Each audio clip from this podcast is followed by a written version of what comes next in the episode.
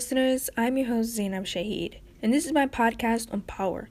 Does language and culture give us power to exist? We'll explore this inquiry by taking a journey to Asia and investigating the battle between the Ainu people and the Japanese.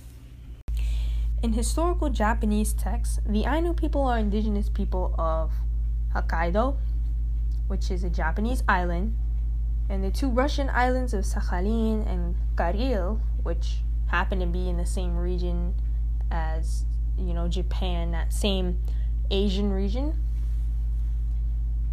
The Japanese moved into these territories where there were Ainu groups in the 15th century.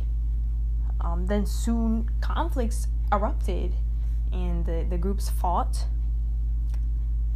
Um, one when the Japanese won the the these battles, they conquered the Ainu people, putting their religion, their culture, their language, their activities, all at risk to being lost. They were at that point when the Japanese won the battle, the Ainu people were susceptible to to complete annihilation. As I said before, the northern island of Japan, the Hokkaido island, is home to many indigenous Ainu people, estimating around 25,000 alive, you know, still today. Um, where they're making attempts to continue their religion, their traditions, their their handicrafts, whatever it is that they are native to their identity, what makes them as people. They try to continue that, they try to pass the language down through songs and music, anything to keep hold of that valuable identity that they have. Part of their culture and their their will to preserve it is that they sing songs in groups. You hear these women who I'm gonna let you hear in a moment. They are attempting to preserve their religion as well as their language and culture by singing.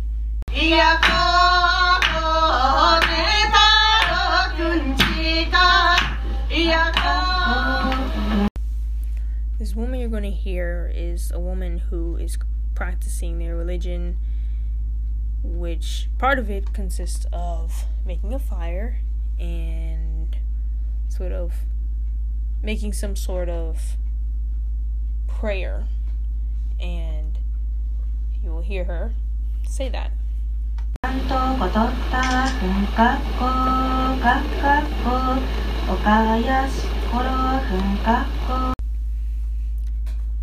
Another way that they preserve their language mostly is through, as I said before, singing and having the youth engage, having the younger generation, the newer generation, the future generation sing along and learn their language and their culture. And having someone teach them is important, especially when you want it to thrive.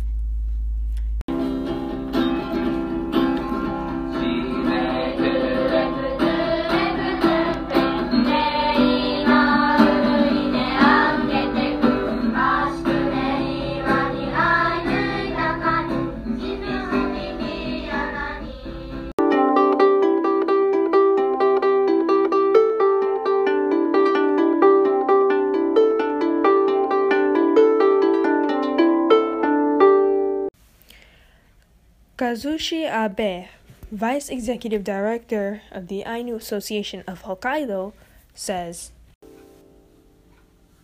The Ainu are indigenous people who have lived in Hokkaido, Sakhalin, and on the Kuril Islands for centuries without movement. Between 1871 and 1876, the Japanese government forced the Ainu to be Japanese citizens without their consent. The Ainu language was, forbidden and the people were forced to speak Japanese. Their land was turned into public land, and their lifestyle based on hunting, fishing, and plant gathering was banned. Makia Sakin, language instructor and Ainu artisan, says, my grandmother grew up listening to the Ainu language, so when I was a child, she talked to me in Japanese using some Ainu words. I came to realize that language is important when I give birth. Like my grandmother, I think I need to pass down something to the younger generation. While growing up, if at least one of them thinks they need to preserve the Ainu language, then I believe it will be passed down to the next generation. To answer the question, does language and culture give us power to exist? I think it's fair to say it does. Language and culture is what makes us us. Language is gonna be, is gonna go if you don't pass it on. Same thing with culture. If you don't pass it on, if you don't keep practicing it, and if you don't teach the younger generation, the next generation, then it will it will cease to exist. It will no longer be there. So in terms of existence, does anyone know it? Does anyone practice it? Language and language and culture gives us the power to be who we are essentially. So, in when discussing language itself, considering that the Japanese forced the Ainu people to adopt Japanese, that shows you how strong a language can be. When you are conquered, your land, when your land is conquered and you're forced to adopt a different culture and a different language, you lose part of who you are. The Japanese came in, they were the power at the time. With their invading dictatorship, they took hold of power. And to take hold of power, to, to take over, they had to enforce their own culture and their own language upon the people. So, why does this matter? Languages inherently matter because they allow us to to portray who we are.